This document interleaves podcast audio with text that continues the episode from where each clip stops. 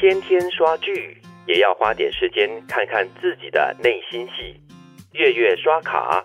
也要花点时间看看自己的人情卡。这个对一些常常在追剧的人哈，是一个很好的提醒。嗯，通常我们都会是往外看的，我们都是看别人的戏，然后很少呢，呃，回头来看看自己内心，或者是自己每一天在演什么样的戏。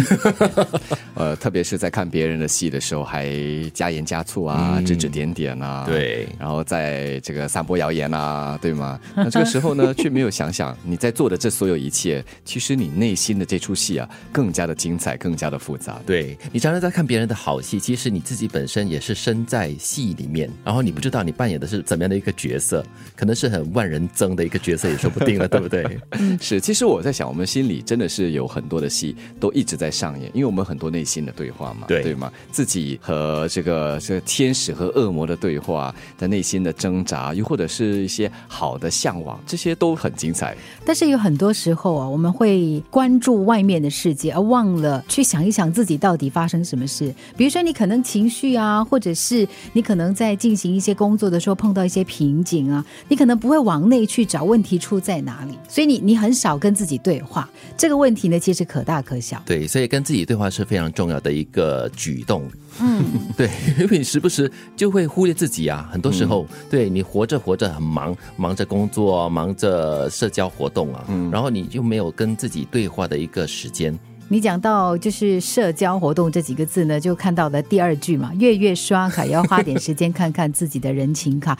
有的时候你会一直刷这个人情卡，对，可是你忘了一个很重要的关键哦，它是一个负债卡。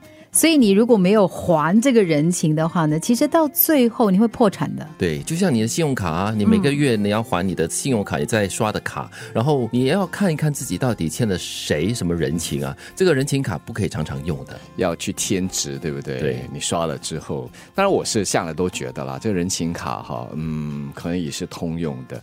你可以是欠这个人的人情，但是你还别人的人情，哦就是来自礼尚往来嘛。当然，这个来往的这个礼品不一定就是同样一个人。可是我我常常会觉得哈，现在的人呢很不懂得交流，嗯，尤其是在本地。我不知道我去到国外跟比如说台湾、中国的朋友开会的时候呢，你就会发现他们很会建立关系。嗯，他不只是在利益上的关系，就是他坐下来跟你聊个天啊，他也有很多的东西跟你聊。像我们有个朋友，他真的是你如果跟他出行的话呢，比如说一起搭德士好了，嗯嗯他可以天南地北，突然间看到个什么东西，他就会开始跟你说：“哎，你知道吗？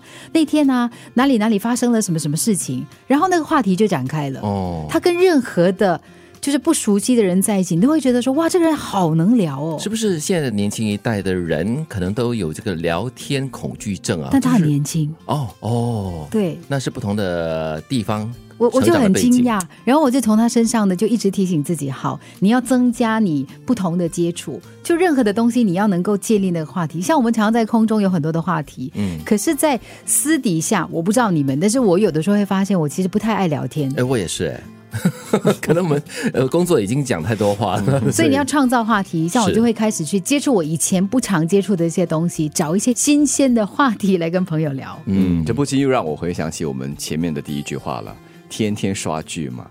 所以很多时候我们又在还是回到看到外面的世界，嗯很繁华，但外面世界给我们的刺激，让我们有很多的联想。那同时呢，也不要忘记了和自己的内心的对话。可能看了外面的世界之后，有一些的想法，然后经过自己内心的对话之后，变成了你的一个经验，你的一个想法。当和别人交流互动的时候，这些就变成了沟通或者是交流的内容了。天天刷剧也要花点时间看看自己的内心戏，月月刷卡也要花点时间看看自己的人情卡。